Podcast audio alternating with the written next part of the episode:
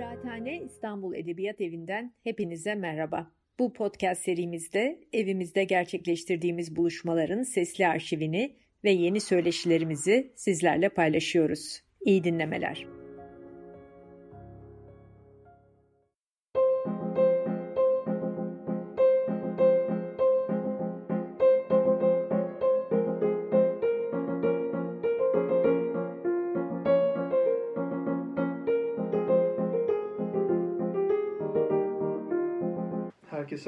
Merhabalar.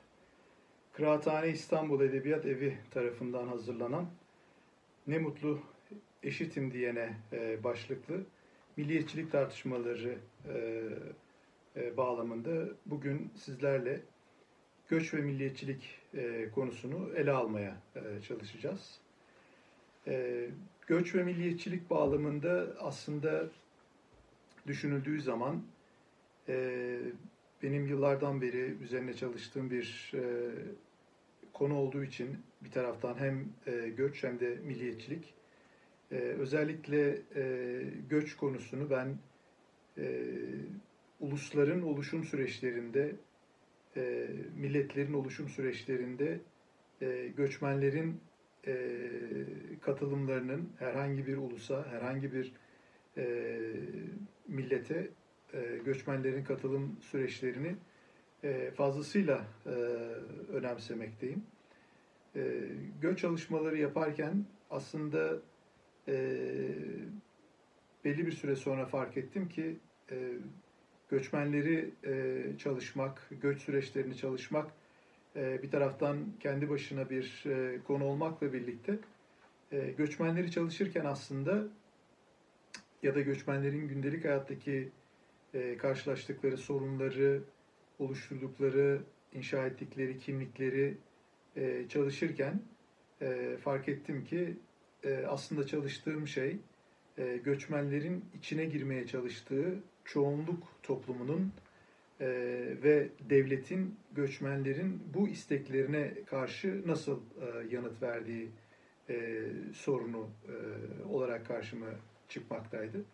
Dolayısıyla e, göç konusunu çalışırken aslında e, ev sahibi tırnak içinde e, diyeceğimiz e, toplumun ve e, söz konusu göç alan devletin göçmenlere karşı yaklaşımını e, çalışmak e, sanıyorum daha doğru bir ifade olacak.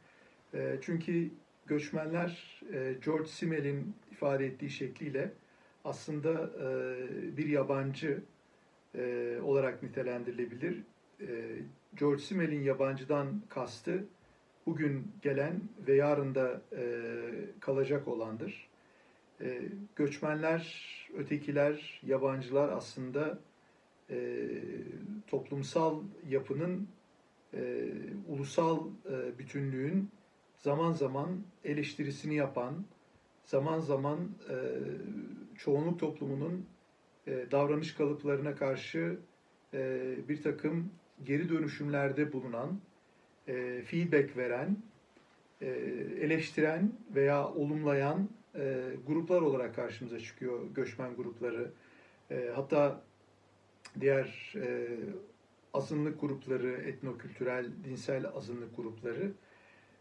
Dolayısıyla benim göç çalışmaları bağlamında özellikle hep altını çizdiğim noktalardan bir tanesi ben bir taraftan siyaset bilimi, bir taraftan sosyoloji ve antropolojinin bana sunduğu imkanları ve araçları e, kullanarak aslında çoğunluk ve azınlık ilişkilerine e, baktığımı e, söyleyebilirim. Dolayısıyla bugün burada yapacağımız konuşmada da birlikte düşünürken özellikle Türkiye'deki Suriyelilerin mevcut toplumsal yapıya e, uyumları, entegrasyonları veya e, toplum tarafından, toplumun belli kesitleri tarafından içeriye alınmaları söz konusu olurken e, bazı kesimleri tarafından da e, içeriye alınmadıklarını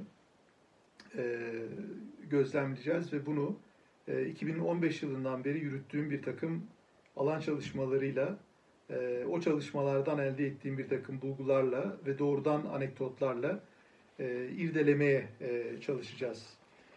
E, ben öncelikle e, bu e, projeyi e, yürüten, e, düşünen e, ve bu şekilde e, binlerce insanla muhtemelen e, karşı karşıya e, getiren arkadaşlara teşekkür etmek istiyorum. Çünkü milliyetçilik kavramı e, biraz e, unutuldu gibi geliyor.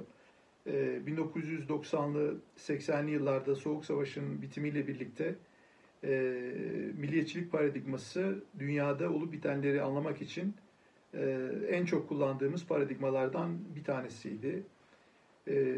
Ama daha sonraki yıllarda muhtemeldir ki 2000'li yıllar itibariyle e, milliyetçilik kavramının biraz e, göz ardı edildiği, biraz e, kullanımını e, yitirdiğini e, gözlemliyorum. E, fakat son yıllarda kendi yaptığım çalışmalarda özellikle Avrupa'daki sağ popülizm e, hareketlerini, siyasal oluşumları irdelerken e, özellikle e, yerlilik, e, nativism dediğimiz İngilizce tabirle yerlilik kavramını e, kullanmaya başladığım zaman yeniden 1990'larda kullandığımız e, ve çok açıklayıcı olduğunu düşündüğümüz e, milliyetçilik kavramının e, tekrar kullanılması gerektiğine e, kendi çalışmalarımda bir kez daha e, tanık oldum. E, çünkü popülizm kavramı özellikle son yıllarda Avrupa özeline baktığımız zaman sağ popülizm kavramı tartışmaları Avrupa'daki tartışmalar bağlamında düşünüldüğü zaman özellikle multikültürelizm, çok kültürcülük karşıtı ve göçmen ve mülteci karşıtı söylemleriyle ön plana çıkan e, bir e, olguyu e, işaret ediyor. Her ne kadar kendi çalışmalarımda yaptığımız yüzlerce mülakatta, derinlemesine görüşmede geniş bir araştırmacı grubuyla yaptığımız çalışmalarda her ne kadar e, bu tür e, özellikle ücra yerlerde yaşayan, küçük kasabalarda, e, kırda yaşayan yerli Avrupalıların daha çok e, ilgi gösterdikleri sağ popülist anlatının içeriğine bakıldığında her ne kadar görünürde İslamofobik, mülteci karşıtı, göçmen karşıtı, çok kültürcülük karşıtı bir izlenim bıraksa da biraz üstünü kazıdığımızda, popülizmin üstünü kazıdığımızda e, daha derinlere indiğimizde e, dokunun daha e, canlı, daha farklı ve asıl problemlerin başka yerlerde yattığını görüyoruz.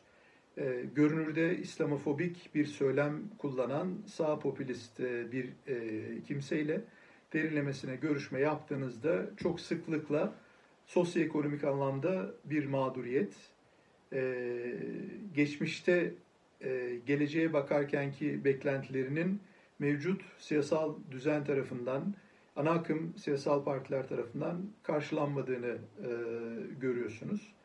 E, geçmişe duyulan bir özlem var. E, küreselleşmenin e, getirdiği çok kültürcülük, e, çeşitlilik, e, farklılıkların bir aradalığı gibi söylemlere karşı e, kendi anlam dünyası bu tür hızlı değişimleri doğru bir şekilde yorumlamasına da pek fazla müsaade etmediği için küreselleşmenin getirdiği ne var ise ister uluslararası ticaret olsun, göç olsun, ister çok kültürlülük veya çeşitliliğin bir aradalığı olsun, bu tür kültürel zenginlikler olsun, e, bu tür e, yeni ve hızla değişen e, koşullara karşı bir e, refleks e, geliştirdiğini görüyoruz. Aslında e, bildiği referanslarla yüklü olan evinin e, yavaş yavaş yıkılmaya başladığını e, görüyoruz ve bu yıkım karşısında hızlı değişimin neden olduğu, küreselleşmenin neden olduğu bu yıkım karşısında e, geliştirdiği kendi bohçasında var olan e, bir takım araçları kullanarak e, bir refleks geliştirdiğini e, görüyoruz ve bu refleksi geliştirirken de özellikle multikültürelizm karşıtı e, farklılık karşıtı e, bir söylem e, geliştirdiğini gözlemliyoruz. Ama asıl derdinin orada sosyoekonomik anlamda relatif veya e, göreli veya e, reel anlamda yaşadığı mağduriyetin bir e, sonucu olarak e, kendisini içe kapatan, e, değişime karşı, e, modernleşmeye ve küreselleşmeye karşı refleks gösteren bir birey karşımıza çıkıyor. Ve burada da sağ popülizmin izleyenleri olan kitleler arasında da yerliliğin, milliliğin, homojenliğin, ulusallığın daha ön plana çıkarıldığını ve bu şekilde bir söylem inşa edildiğini e, görmek e, mümkün diye düşünüyorum. Dolayısıyla e, fenomenolojinin bize sağladığı bir takım imkanları kullanarak e, şunu söylememiz mümkün. E, hiçbir şey göründüğü gibi değil. E, size çok milliyetçi, çok ırkçı, çok yabancı düşmanı e, görünen e, bir insan bile onunla yaptığınız görüşmelerinin derinlemesine görüşmelerin ardından e, oradaki e, görünürdeki peçeyi kaldırdığınız zaman çok başka e, bir takım sorunlarla karşılaştığınızı e, görmeniz e, mümkün diye e, düşünüyorum. Şimdi e, bu girişin ardından e, biraz e, milliyetçilik konusunda e, düşünürken e, bize geçmişten bugüne e, kaynaklık eden e, bir takım e, kişileri, e, sosyal bilimcileri anmadan geçmek e, doğru olmayacaktır diye düşünüyorum. Çünkü onların sağladığı bir takım e, kavramsal çerçeveler bugün e, göç ve milliyetçilik ilişkisini anlamamız açısından e, son derece faydalı olacaktır diye düşünüyorum. Benim yine geçmişte yaptığım Alman milliyetçiliği çalışmasında Türk milliyetçiliği, Kürt milliyetçiliği, Çerkes kimliği, diasporası çalışmalarında azınlık çoğunluk çalışmaları çalışmaları bağlamında ele aldığım konular e, açısından e, düşünüldüğü zaman mil, e, çok kültürcülük konusunda, interkültürelizm konusunda yaptığım çalışmalara e, referansla e, sıklıkla kullandığım bir takım kavramsallaştırmaların e, kısaca üstünden e, geçerek daha sonra asıl e, konumuz olan göç ve milliyetçiliğe e, gelmek istiyorum. E, milliyetçilik konusunu daha çok antropolojik açıdan ele almaya e, çalışmanın önemli olduğunu düşünüyorum. Çünkü e, sosyolojik açıdan siyaset biliminin e, sunduğu bir takım imkanları kullanarak e, milliyetçilik konusuna e, baktığımız zaman e, çok üst perdeden e, konuşmanın e, sanıyorum e, kaçınılmaz olduğunu e, söylemek mümkün.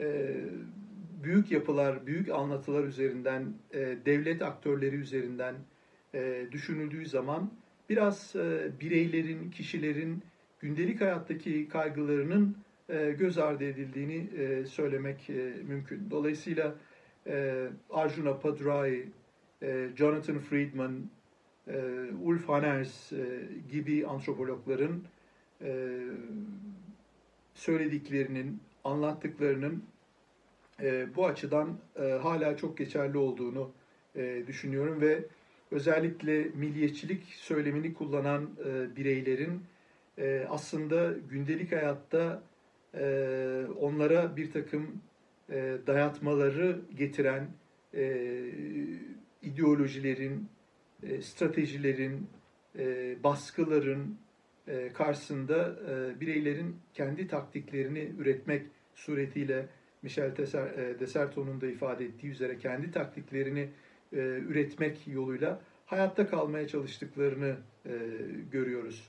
E, minibüs şoförünün e, son derece milliyetçi bir e, ülkede, toplumda e, camına e, ya da aynasına e, Türk bayrağını e, koyması gibi ya da çok e, Müslüman bir toplumda, çok e, dindar bir toplumda insanların e, sembolik olarak görünebilir olduğunu düşündükleri yerlere bir takım e, dini sembolleri e, kullanmaları gibi yani e, çoğunluğun bir parçası olduğunu e, insanlar e, göstermeye çalışıyorlar ki hegemonik baskıcı bir takım e, diller ve stratejiler karşısında kendilerini e, güvenceye alsınlar. Türkiye açısından düşünüldüğü zaman e, Türkiye milliyetçilik e, stratejisinin, söyleminin e, ya da siyasetinin her zaman egemen olduğu bir yer ola geldiği için e, insanların da kendilerini bu anlamda e, korumaya alabilmek için e, çoğunlukla e, milliyetçi bir söylemi yeniden ürettiklerini e, söylemek, e, görmek sanıyorum e, mümkün. Dolayısıyla e, tekrar ifade etmek gerekirse hiçbir şey göründüğü gibi değildir. Zaten sosyal bilimler de bu nedenle e, bilimdir. Çünkü e, görünmeyeni bize göstermeyi e, hedeflemektedir. Bu nedenle ben e, şunu iddia ediyorum, e, milliyetçi olarak e, karşımızda duran e, bir bireyle e, konuştuğumuz zaman başka e, resimlerin, başka e, renklerin e, karşımıza çıkması son derece mümkün.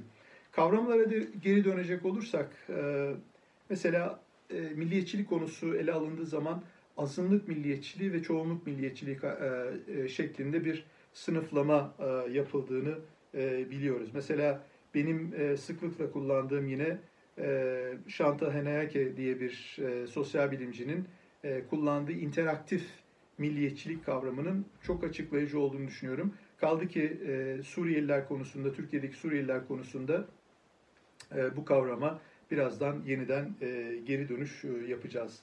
Öbür taraftan yine hepimizin çok iyi bildiği gibi belki e, milliyetçilik teorilerini anlatırken derslerimizde, e, konferanslarımızda, seminerlerimizde sıklıkla ifade ettiğimiz bir takım e, isimler var. E, Benedict Anderson, e, Ernest Gellner, e, Hobsbawm, e, Terence Ranger e, gibi e, modernist e, milliyetçilik teorisyenleri e, diye nitelendirdiğimiz e, bu teorisyenlerin genellikle enfikir oldukları bir e, konu var. O da e, milliyetçilik denildiğinde e, politik milliyetçilik ve e, kültürelist milliyetçilik e, şeklinde e, iki farklı Weberian anlamda ideal tipten e, bahsedildiğini biliyoruz.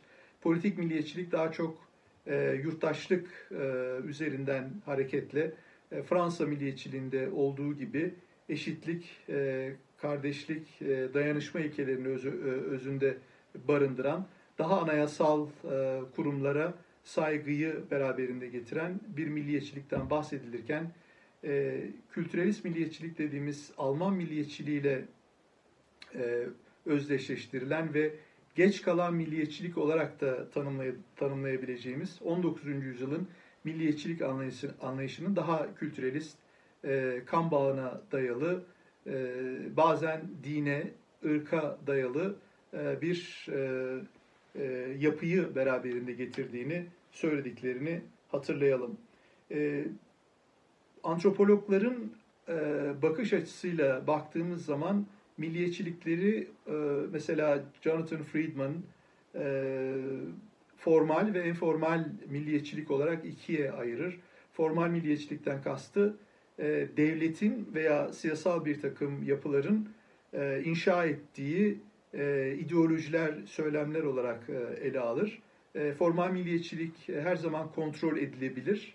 E, ama enformal milliyetçilik dediğimiz spontan olan, e, tabandan gelen, e, var olan bir takım toplumsal, e, politik, e, konjonktürel koşullar karşısında e, kendiliğinden e, toplum tarafından ortaya çıkarılabilen e, bir e, milliyetçilik e, olduğunu e, söyler. Yine literatürde e, hepimizin belki fark etmeden sıklıkla kullandığı ve dilimize de yerleşmiş olan e, başka bir e, milliyetçilik kavramını e, Michael Billig e, kullanmıştı. Banal milliyetçilik. E, Hürriyet gazetesinde hala e, e, gördüğümüz ama artık e, dikkatimizi bile çekmeyen Türkiye Türklerindir e, ibaresi e, ya da e, her zaman her yerde gördüğümüz artık e, çok da fark etmediğimiz ama e, habitatımızın bir parçası olan e, Türk bayrağı yine banal milliyetçiliğin e, bir ögesi olarak e, karşımızda e, durabiliyor. E, sıradan e, laşan bir milliyetçiliği burada Michael Billig bizlere anlatmaya çalışıyor. E, öte yandan Türkiye Cumhuriyeti'ndeki milliyetçilik anlatılarına baktığımız zaman Kemalist milliyetçilik e, örneği üzerinden gidilecek olursa hatırlayalım özellikle 1990'lara kadar Kemalist milliyetçiliğinin retrospektif milliyetçilik olarak e, varlığını sürdürdüğünü biliyoruz. Retrospektif yani geriye dönük milliyetçilikten e, kastı siyaset bilimcilerin şudur. Yine Kemalist milliyetçilik özelinde düşünecek olursak e, geçmişte hatırlayalım e, Batı'nın sömürgeci güçlerine karşı mücadele etmiş insanların çocuklarıyız e, şeklinde bir söylem egemendi.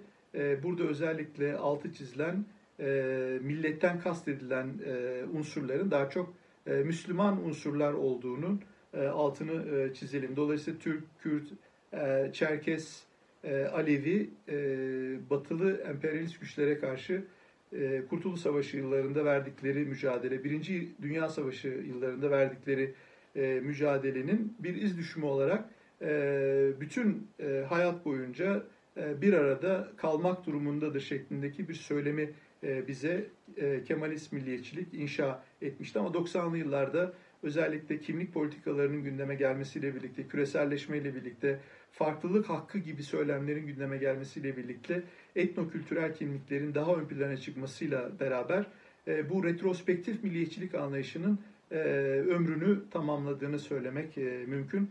E, peki e, böylesine bir durumda çok etnili e, milletler, toplumlar dağılacak mıydı? Hayır, e, onun panzehiri olarak da yine milliyetçilik teorilerinde karşılığını bulan prospektif milliyetçilik anlayışının e, gündeme e, geldiğini e, söyleyebiliriz. Prospektif milliyetçilikten kasıt bu tür çok etnili e, ulusların, toplumların e, gelecekteki bir hedefi e, kendilerine mihenk taşı olarak e, belirleyerek e, bunun etrafında e, etnik, kültürel, dinsel farklılıkları tamamıyla bir tarafa e, bırakarak ortak hedefe doğru e, yönelmeleri e, aslında kastediliyordu. Ki Türkiye örneğinde de bunun e, bir benzerini 2000 yılların ilk e, e, yarısında Avrupa Birliği entegrasyon sürecinde yaşadığımızı e, hatırlatabilirim. Çünkü o dönemde e, Türkiye belki tarihinde ilk defa e, azınlık ve çoğunluk milliyetçiliklerini e, bir tarafa bırakarak e, Türk, Kürt, Çerkes, Ermeni, e, Rum, Alevi e, bütün toplumsal, e, etnik, kültürel, dinsel e, kesimleriyle Avrupa Birliği e, hedefini benimsemiş e, bir şekilde yoluna devam edebilmişti ve biz o dönemde 2000 ila 2005 yıllar arasında e, Türkiye'de milliyetçiliği neredeyse hemen hemen hiç e, tartışmamıştık. Yine bir başka kavram tabii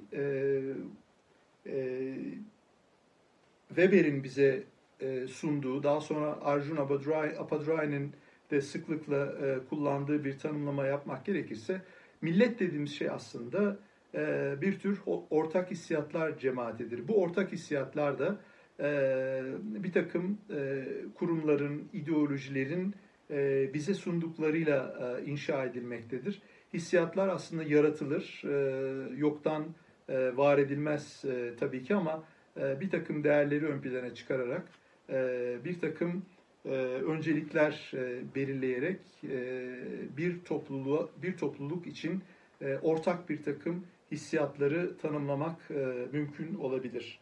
Yine e, bu çerçevede düşünüldüğü zaman Benedict Anderson e, millet dediğimiz olgunun aslında kapitalizmin bir sonucu olduğunu, milletin aslında insanlık tarihinin iddia edildiği üzere insanlık tarihinin başlangıcından bu yana var olan bir şey olmadığını, aslında milletin modernleşmenin bir sonucu olduğunu, kentleşmenin, sanayileşmenin, kapitalistleşmenin bir sonucu olduğunu söyler ve Hayali Cemaatler e, kitabında da bunu ayrıntılı bir şekilde bize anlatır. Yine e, Benedict Anderson'ın kurduğu bu anlatıya benzer bir şekilde Hobsbawm'ın anlatısının aslında milletin bir takım inşa edilen, icat edilen gelenekler üzerine inşa edildiği tezini burada hatırlatmakta fayda var.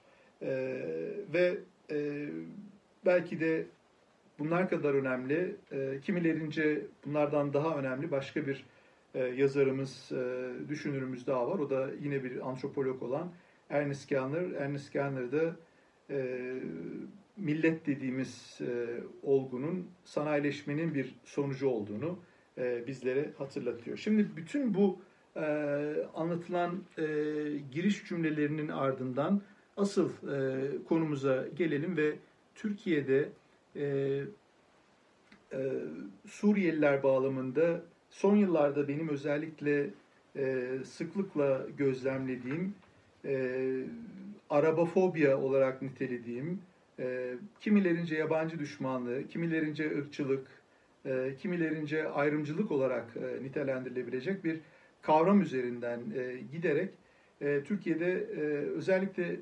2018 yılıyla başlayan 2019 e, yerel seçimlerin ardından AKP'nin pek çok e, büyük şehri e, kaybetmesiyle e, birlikte e, giderek e, kesifleşen e, Suriyeli karşıtlığı, Arap karşıtlığı söylemine ve bununla beraber de tabii ki Türk milliyetçiliği e, söylemine e, bakarak e, bu seyahatimizi, yolculuğumuzu e, devam ettirelim e, istiyorum. E, aslında e,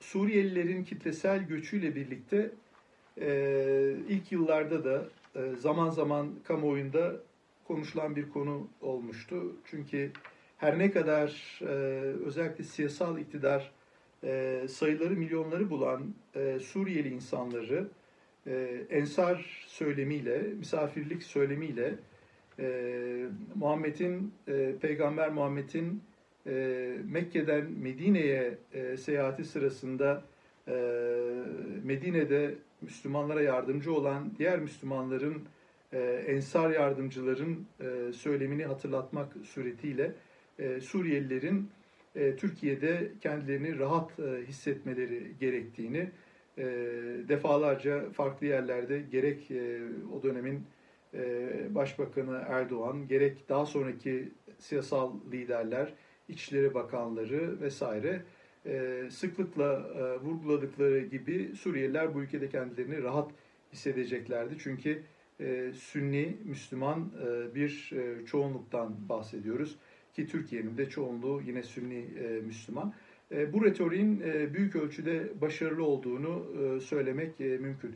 Kimilerince eleştirilse e, bile belki de bugüne kadar e, Türkiye'deki Suriyeli varlığının çok büyük bir kriz olarak nitelendirilmemesinin en önemli e, nedeni herhalde bu e, inşa edilen ensar e, söyleminin e, başarısı e, olarak e, e, sanıyorum e, söylenebilir.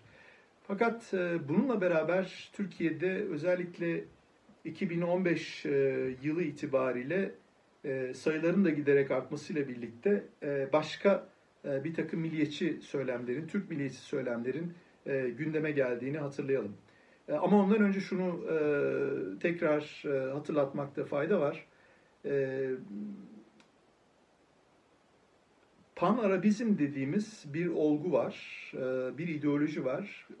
20. E, yüzyılın başlarında Suriye'de, Suriye topraklarında yine o dönemde ortaya çıkan pan-Türkizme karşı beliren bir milliyetçilik olarak karşımıza çıkıyor. Dolayısıyla Suriye toprakları Osmanlı'nın bakiyesi topraklardan bir tanesi ve önemli bir coğrafya. Çünkü 19. Ee, yüzyılın sonlarından itibaren ve özellikle de 20. yüzyılın başlarında e, daralan Osmanlı toprakları geç kalan milliyetçiliklerin birbiriyle rekabet halinde bulundukları bir e, coğrafya aynı zamanda. Bir taraftan e, belki de imparatorluğun en önemli bakiyesi olan Türk unsurunun geliştirdiği, onların entelektüellerinin geliştirdiği pantürkizm ideolojisi ön plandayken Buna karşı da e, farklı yerlerde yine Osmanlı e, bakiyesi olan topraklarda e, yer yer pan-Arabizm, yer yer Ermeni milliyetçiliği, Kürt milliyetçiliği, Süryani milliyetçiliği ve benzeri başka milliyetçiliklerin ortaya çıktığını biliyoruz. Dolayısıyla literatürde Hobsbawm ve Ranger'ın 1983'te kaleme aldıkları e, kitapta geç kalan milliyetçilikler olarak e, tanımlanabilecek milliyetçiliklerin 20. yüzyıl e, başlarında Osmanlı topraklarında veya bugünkü Anadolu'da, e, Güneydoğu Anadolu'da, Halep'te, Suriye'de e, bir anlamda egemen olduklarını söylemek mümkün. E, 2015'te e, ilk defa önemli bir figür tarafından ifade edilen, kullanılan bir söylemle karşı karşıya kaldık. Son derece e, polemik olduğunu düşündüğüm e, e, İsmet Özel'in e, bir e, müdahalesi olmuştu. Yaptığı bir konuşmada 14 Aralık 2015 tarihinde e, kendi konuşmasında e, Suriyeli mültecileri e, kendi vatanlarına ihanet eden insanlar olarak e, niteliyor, niteliyordu. E, çünkü e, onlar kendi topraklarını düşmana karşı korumak yerine kaçmayı, göç etmeyi e, tercih etmişlerdi. Şimdi bu kadar problemli bir e, söylemin e, bu ülkede, bu ülke topraklarında e, yine geçmişten kalan bir takım nedenlerle e, yer etmesi, yaygınlaşması e, sanıyorum e, kaçınılmaz e, olmuştu. Kaldı ki biz e, 2015 yılının e, sonlarında ve 2016 e, yılının e, başlarında Hayata Destek Derneği ile birlikte İstanbul'da e, yaklaşık 750 kadar e, Suriyeli e, birey ile yaptığımız görüşmelerde ve aynı zamanda yerli toplulukların temsilcileriyle yaptığımız çok sayıdaki görüşmelerde özellikle gençler arasında bu milliyetçi söylemin fazlasıyla yer ettiğini görmüştük. Mesela Sultanbeyli'de yaptığımız görüşmelerden bir tanesinde 2015 yılının e, sonunda 16 Kasım'da e, bir e, 20 yaşındaki genç erkek aynen şunu diyor. Buradan okuyorum. Çevremdeki herkes Suriyelilerden nefret ediyor. İnsanlar merak ediyorlar Suriyelilerin neden Türkiye'ye geldiğini. Ben onların yerinde olsaydım ülkemi terk etmezdim. Orada kalır ve vatanımı düşmanlara karşı savunurdum. Suriyeliler aslında korkak. O nedenle ülkelerini terk ettiler. Onlar vatan hainidir. Bizim ülkemiz onları kabul etti. Başka ülkeler onları almıyor bile.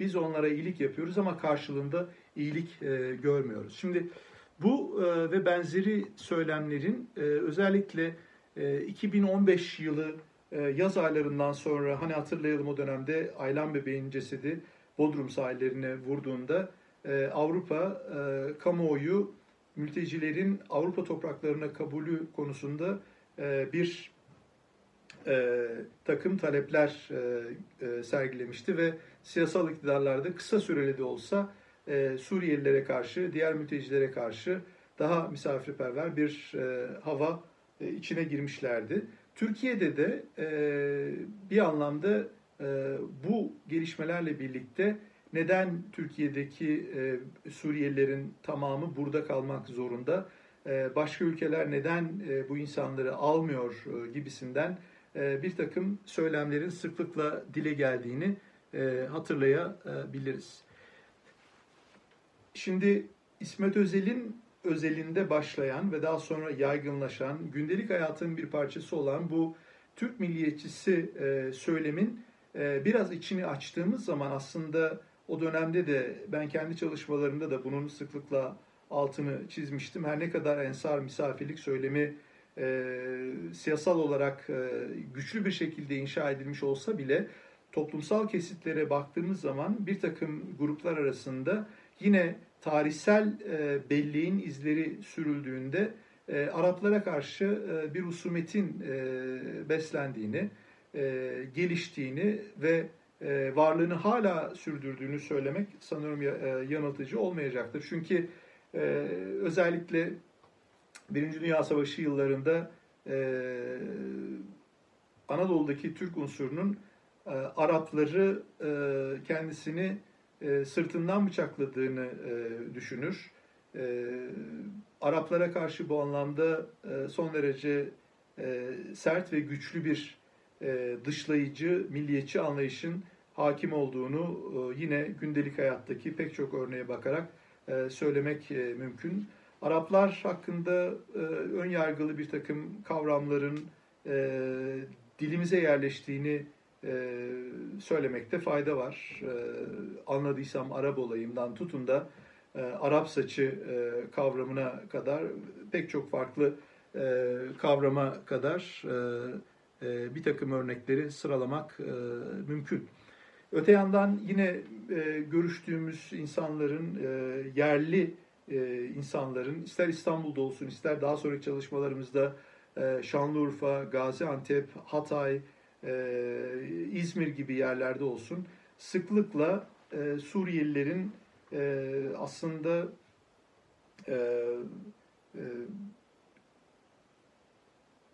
güçlü bir şekilde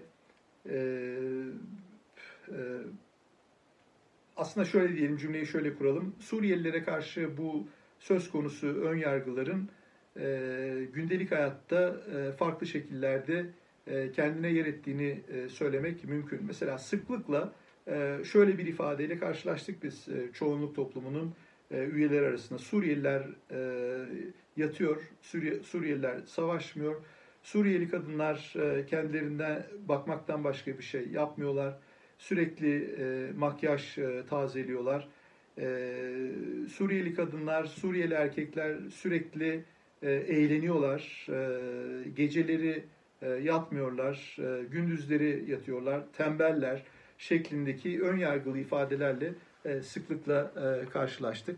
Tabii ki e, bu tür görüşmeler sırasında biz kendi dilimiz yettiğince e, bu insanların e, bir travmadan e, aslında e, bir, bir travmadan e, geçtiklerini, bir travma yaşadıklarını dolayısıyla e, bu travmanın üstesinden gelebilmek için gündelik hayatta kendi yöntemlerini, taktiklerini e, kurmaya, kullanmaya çalıştıklarını e, söylesek de e, bunun çok da fazla etkili olduğu kanaatinde e, değilim.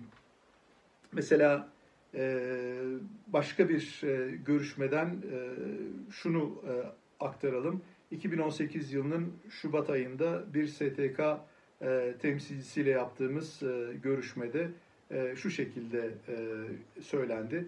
Suriyelilere yapılan destekler, Suriyelilerin vergi ödememeleri gibi konular vatandaşlarımızı rahatsız ediyor. Benim Suriyeli kadar değerim yok diyor. Yerel halk bir ucu, biz ucuz çalışıyoruz ya da iş bulmakta zorlanıyoruz. Suriyeliler geldi, işimizi elimizden aldı diyorlar. Bizim vatandaşlarımız ev ve iş yeri bulmakta zorlanıyor. Suriyeliler yüzünden kiralar arttı diyorlar. Yerli halk askerlik yaptığını, vergi ödediğini ve bunun e, önemsenmediğini söylüyor. Bugün 900 bin konutun Suriyeliye verileceği ile ilgili haberler çıktı. Bu yerli halkta huzursuzluk yaratıyor.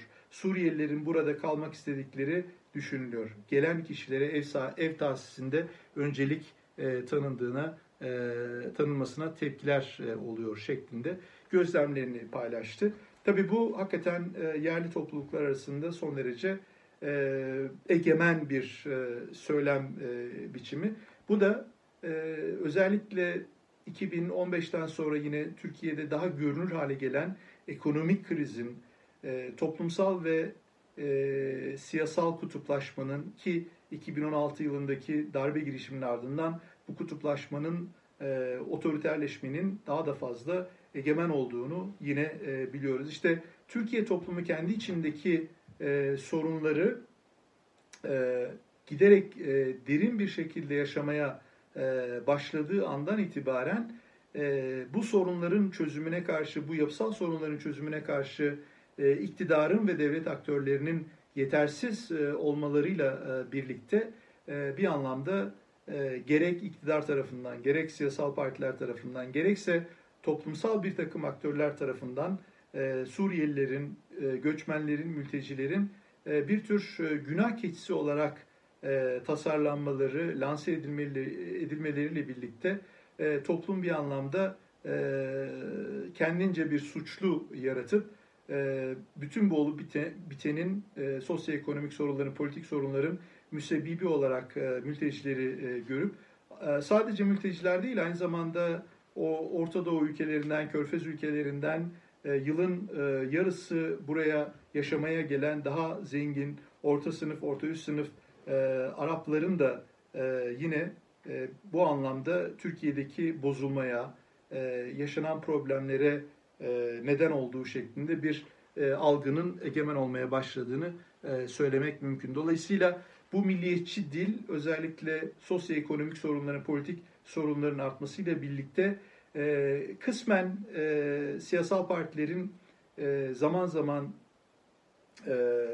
kurduğu bir takım yöntemlerle veya zaman zaman iktidarın kurduğu bir takım söylemlerle zaman zaman da aşağıdan gelen hani o enformal milliyetçilik dediğimiz milliyetçilik var ya zaman zaman da aşağıdan gelen bir takım söylemlerle bu milliyetçiliğin formal ve informal olarak inşa edildiğini söylemek mümkün.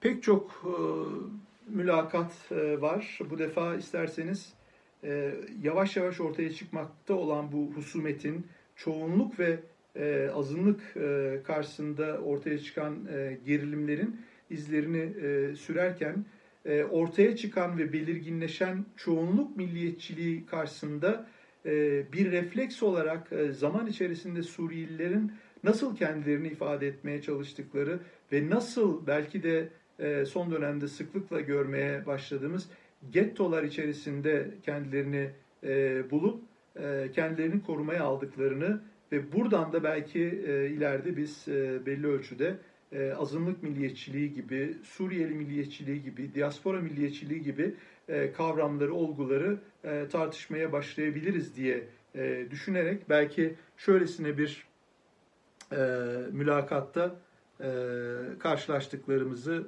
e, okuyabilirim. E, yine burada e, bir e, kişi şu anda e, İstanbul'da yaptığımız e, bir görüşme e, aynen şu şekilde e, diyor. Ben her gün metrobüs kullanıyorum. Küçük Suriyeli çocuklar metrobüsün içindeler. İlk geldiklerinde herkes merhametle yaklaştı. Şimdi son dönemde bakıyorum çocuklar itilip e, kakılıyor artık e, yeri geliyor metrobüsten atılıyorlar. E, bu e, Türkiye Cumhuriyeti e, vatandaşı e, bir e, kadının gözlemleri. E, daha önce hoşgörüyle yaklaşılan Suriyelilerin artık e, hoşgörüyle yaklaşılmadıklarını, örselendiklerini, ötekilendiklerini e, anlatıyor ve özellikle kaynakların bölüşüm sürecinde e, yaşanılan sorunların devlet tarafından yeterince e, çözülemediğini ve bu nedenle de toplumsal e, anlamda e, bir karşılıklı husumetin olduğunu bize e, kendisi dili yettiğince e, anlatıyor. Şimdi e, bütün bu e, anlatıların ardından e, zaman zaman e, yine kamuoyunda da e, konuşula gelen e, önemli noktalardan bir tanesinin altını çizmeye çalışacağım. O da e, Suriyelilere karşı yaklaşımlarımızı e, belirlerken e, milliyetçilik anlatısının e, etkisiyle e, onlara karşı fazlasıyla e, tehditkar e, olunduğunu, e, haksızlık yapıldığını e, söylememiz gerekiyor.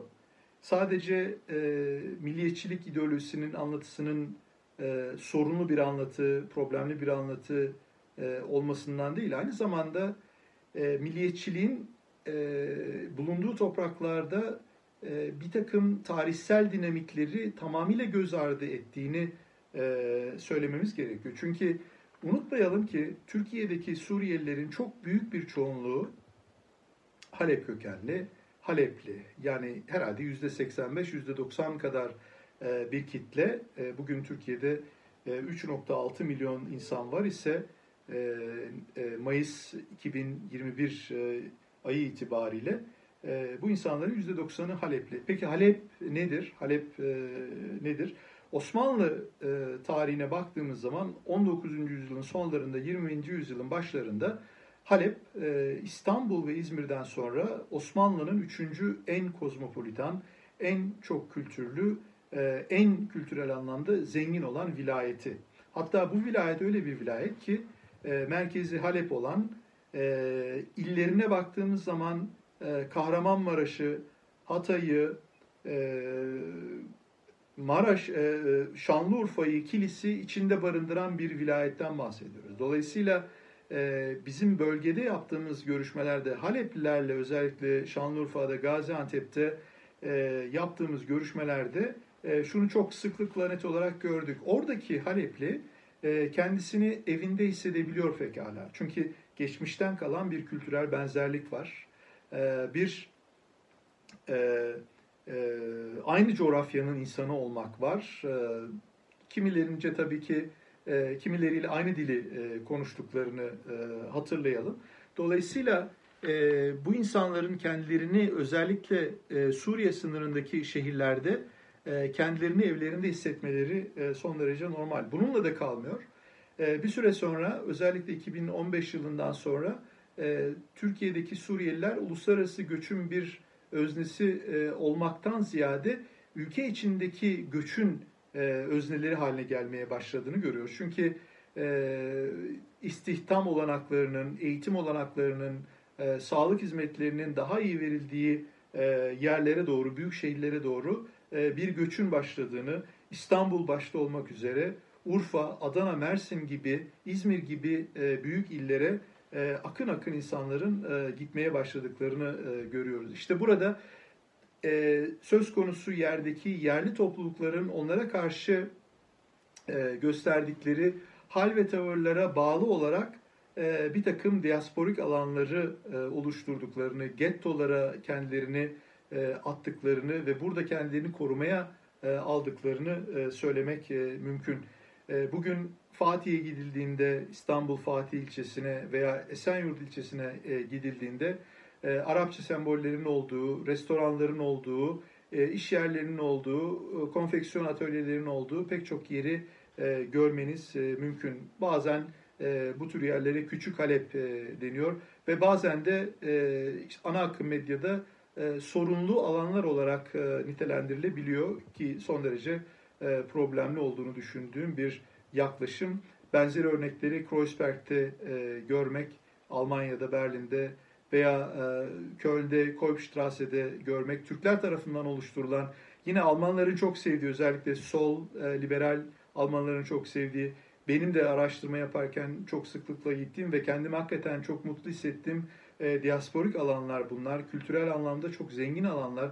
E, interkültürel alaşımların olduğu alanlar bunlar. Dolayısıyla e, Fatih'te, Esenyurt'ta veya Gaziantep'in Şahinbey ilçesinde, Bursa'nın merkez ilçesindeki e, Çarşamba semtinde veya Şanlıurfa'nın Hayati Harrani mahallesinde e, karşılaştığımız bu e, diasporik alanların e, ortaya çıkmasındaki asıl önemli nedenin var olan egemen e, çoğunluk milliyetçiliği olduğunu göz ardı etmeyelim. Yine burada e, en başta e, başladığımız noktaya yeniden geri dönmek gerekirse e, azınlık milliyetçisi, milliyetçiliği dediğimiz olgu aslında çoğunluk milliyetçiliğine karşı e, verilen bir e, tepkiden başka bir şey değildir. Dolayısıyla genellikle milliyetçilik çalışmalarında e, sosyal bilimcilerin e, şu varsayımdan hareket ettiğini söylemek mümkün. E, azınlıklar genellikle problematize edilerek e, analizler yapılır. E, Türkiye'deki Kürt milliyetçiliği örneğinde olduğu gibi veya A, Almanya'daki e, işte e, Türk milliyetçiliği örneğinde olduğu gibi. Halbuki e, unutmayalım ki e, azınlık milliyetçiliği dediğimiz şey ya da azınlık dediğimiz şey kendiliğinden ortaya çıkan bir şey değil. Azınlık oluşturulur. Azınlığı oluşturan aslında egemen e, devletin yaklaşımıdır. E, egemen çoğunluk toplumunun yaklaşımıdır. İnsanlar bireyler olarak bir yapının içerisine girmeye çalışırlar ve yok olmaya çalışırlar. Yok oldukça yani kültürel anlamda, dilsel anlamda, dinsel anlamda bir anlamda çoğunluğun bir parçası olmak rahatlatıcıdır. Çünkü çoğunluğun bir parçası olduğunuz zaman kıyafetinizle, alışkanlıklarınızla, davranışlarınızla, e, duruş şeklinizle çoğunluğun bir parçası olduğunuz zaman bilirsiniz ki e, yaftalanmanız e, söz konusu değildir. E, artık görünmez olursunuz ama e, eğer ki kültürel kimliğinizle, etnik kimliğinizle, dinsel kimliğinizle e, göze batarsanız e, o zaman yine bilirsiniz ki siz her koşulda yaftalanacaksınız, dışlanacaksınız, ötekileneceksiniz. Dolayısıyla e, bireysel anlamda düşündüğümüz zaman insanlar çoğunluğun bir parçası olmak isterler, e, girmek isterler. Kendileri için e, sınıfsal anlamda e, merdivenleri tırmanmanın e, gereği olarak neyin olması gerektiğini bildiklerinden ne, ne olması gerekir? E, o dili bilmeleri, e, eğitim görmeleri, e, bir takım kültürel kodları, alışkanlıkları e, edinmeleri. E, dolayısıyla aslında insanlar bunları, göçmenler bunları bilir ve yapmak isterler ama yapamıyorlarsa şayet burada asıl sorun çoğunluk toplumunun veya devletin bu insanlara karşı ne kadar kapsayıcı, ne kadar demokratik, ne kadar eşitlikçi olup olmadığı meselesidir. Dolayısıyla azınlık çoğunluk tarafından oluşturulur. Eğer çoğunluk e, bu tür insanları içine alırsa eşit bir şekilde e, yurttaşları gibi müda, e, e, muamele ederse zaten bu insanların azınlık oluşturmak gibi bir istekleri ve olmayacaktır. Azınlık e, bu tür toplumsal e, eşitsizliklerin, siyasal ve ekonomik eşitsizliklerin olduğu durumda e, kendileriyle aynı kaderi paylaştığını düşünen insanların olduğunu fark eden insanlar tarafından e, oluşturulan ve böylece e, bir e, muhalefet bloğu olarak e, tasarlanan ve böylece de insanların kendilerini korumaya almalarına yardımcı olan bir tasarım olarak düşünülebilir. Dolayısıyla bu açıdan bakıldığı zaman Türkiye'de yavaş yavaş olgunlaşmaya başladığını düşündüğüm Suriyeli milliyetçiliği veya diasporik milliyetçilik tarzı milliyetçiliklerin Türkiye'de bu insanlara karşı e, ana akım medyanın, devlet organlarının, devlet aktörlerinin veya çoğunluk toplumunun e, yaklaşımıyla doğrudan bağlantılı olduğunu e, söylememe e, müsaade edin. Yavaş yavaş bu anlatının sonuna geliyorum. Yine unutmayalım ki toparlamak gerekirse Türkiye'deki Suriyelilerin varlığı özellikle e, göçün ilk yıllarından bu yana, 2011'in e, Nisan ayından bu yana e, kültürel benzerlikleri, dinsel benzerlikleri e, ön plana e, atarak e, siyasal iktidar tarafından, devlet aktörleri tarafından e, başarılı bir şekilde e, bugüne kadar getirildi. E, hatırlayalım e, başlangıçta ensar söylemi, misafirlik e, söylemi e, başarılıydı. E, çünkü geçicilik barındırıyordu ve Türkiye insanı e, bu insanlara e, belirli bir süre içinde olsa, geçici bir süre içinde olsa e, ev sahipliği yapmayı, e, onları e, onları rahat ettirmeyi kendisine bir anlamda e, ödev olarak e, görmüştü ama geçicilik e, aradan 10 yıl geçtiği için artık e, sanıyorum önemini e, yitirdi. Gerçekçi bir e, tanımlama e, saptama değil e, geçicilik. Bu nedenle de geçici koruma e, yönetmeliğinin e, çok da anlamı e, kalmadığını söylemek mümkün. Kaldı ki şu anda 140 binin üzerinde Suriyeliye e, Suriyelinin vatandaşlık e, aldığını e, biliyoruz. Yani benim kendi kişisel e, fikrim keşke e, Türkiye'de olan e, bütün Suriyelilere e, vatandaşlık e, verilebilse. E, çünkü sivik anlamda e, bu insanların devlet tarafından e, tanınması e, gerekiyor. Devlet tarafından tanınan, saygı duyulan insanlar toplum tarafından da e, saygı duyulacaktır ve birlikte e, bir yaşam sürülmesi e, mümkün olabilecektir. Fakat bu e, kültürel ve dini benzerlik e, söyleminin e, özellikle 2019 e, yılı e, yerel seçimlerinden sonra büyük ölçüde e, yerini e, daha e, farklı e, söylemleri bıraktığını, milliyetçi söylemleri bıraktığını söylemek e, mümkün. E, bugün hakikaten yapılan araştırmalarda, anketlerde Türkiye toplumunun %80'inden fazlasının ki buna AKP seçmeni de dahil %80'inden fazlasının Türkiye'deki Suriyeli varlığından rahatsız olduğunu ifade ettiğini görüyoruz. Araştırmalar bu şekilde. Ama buna karşılık e, Türkiye'deki Suriyelilerin e, çok büyük bir bölümü belki bir o kadarı yüzde sekseni, yüzde doksanı e, kültürel benzerlik söylemini hala yoğunluklu olarak kullandıklarını e, bize gösteriyor araştırmalar. E, bu antropolojik açıdan şu şekilde aslında ifade edilebilir. E, yani Türkiye Cumhuriyeti vatandaşları e, kendi dertleriyle meşguller, sosyoekonomik, politik dertler. Hele pandemi koşullarında bu dertler daha da katmerleşmiş durumda. Yoksulluk ve prekaryalaşma e, karşımızda kendisini fazlasıyla hissettiriyor.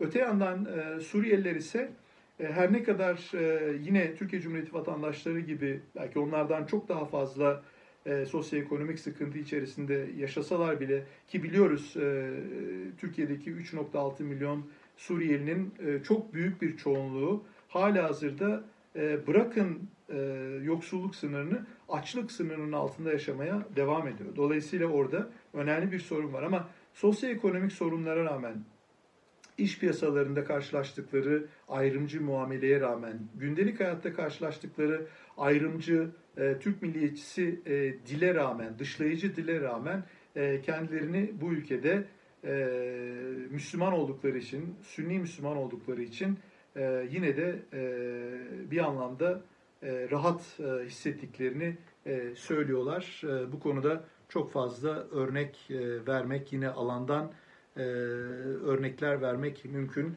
E, hastaneye giderken e, otobüste pek çok ayrımcı, dışlayıcı, önyargılı e, muameleye maruz kaldıklarını e, bize söylüyorlar. E, bu pek çoğumuzun e, bildiği bir e, durum ve bu e, hoşgörü sınırının e, giderek e, sonuna yaklaşıldığı bir zamanda şunu da söylüyorlar. Yani akşam eve geldiğim zaman işte bütün dertlerimi unutuyorum.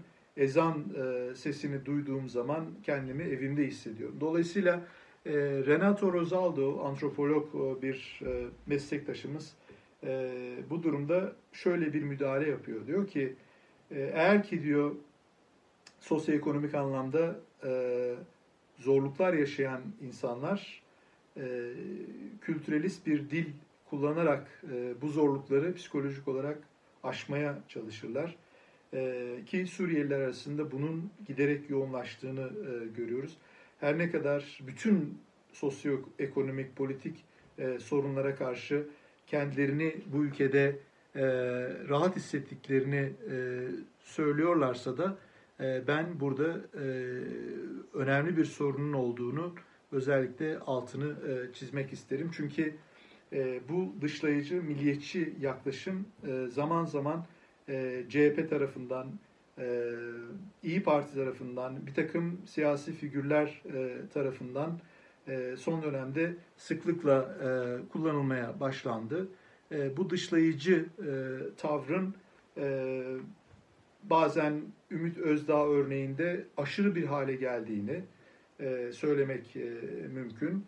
E, belki e, MHP e, bu konuda e, bayraktarlığı çeken bir siyasal parti olması e, beklenirdi. E, çünkü şu aşamada öylesine bir hava e, mümkün gibi olmakla birlikte e, MHP iktidar ortağı olduğu için e, AKP tarafından, Cumhurbaşkanlığı tarafından e, böylesine bir söylem e, geliştirme konusunda, Suriyeli karşıtı bir söylem geliştirme konusunda, inşa etme konusunda e, frenlendiği kanaatindeyim. Ama bu durumda e, İyi Parti'den bir takım e, figürlerin, e, Ümit Özdağ gibi bir takım kişilerin bunu kullandıklarını söylemek ve dolayısıyla milliyetçiliğin önemli bir unsuru olarak Suriyeli karşıtlığını, Arap karşıtlığını, Arabofobiyayı e, kullandıklarını e, gözlemleyebiliyoruz. Sonuç olarak e, şöyle bitirelim. E, göçmenler e, hepimiz gibi e, gündelik hayatta aynı sorunları yaşayan insanlar bizlerden farklı değiller. Unutmayalım bizler bizler de belki bizler de bizlerin anne babaları da ebeveynleri de e, önceki kuşakları da e, o ya da bu şekilde göçmen idiler. E, dolayısıyla bu e, kişisel benzerlikler üzerinden empatiyi kurduğumuz zaman e, kültürel, dinsel, etnik e, bir takım sıfatları e, bir tarafa e, bıraktığımızda bir an için bile olsa e, bu insanların aslında bizlerden hiç de farklı olmadığını göreceğiz. Gündelik hayattaki kaygılar açısından düşünüldüğü zaman nasıl bizlerden farklı değiller, neden bizlerden farklı değiller? Onlar da bizler gibi iyi bir yaşam sürmek, çocuklarını iyi eğitim kurumlarında okutmak, iyi bir iş sahibi olmak, insanca işlerde çalışmak, sağlık hizmetlerinden eşit bir şekilde yararlanmak, pandemi koşullarında hayatta kalmak istiyorlar. Dolayısıyla bu açıdan düşünüldüğü zaman bizden farklı değiller. Eğer ki bizden farklıymış gibi görülüyorlarsa, zaman zaman etnisiteye, zaman zaman dine, zaman zaman şiddete, zaman zaman kültüre daha fazla vurgu yapıyorlar ise, zaman zaman e, bir getto içinde yaşıyorlar ise ve bu e, bunu biz birer e, tehdit olarak algılıyorsak çoğunluk toplumunun e, üyeleri olarak e, bilin ki e, onu aslında e, biz öyle yaptığımız için tırnak içinde biz öyle yaptığımız için e, yapıyorlar ve kendilerince bir koruma kalkanı oluşturuyorlar.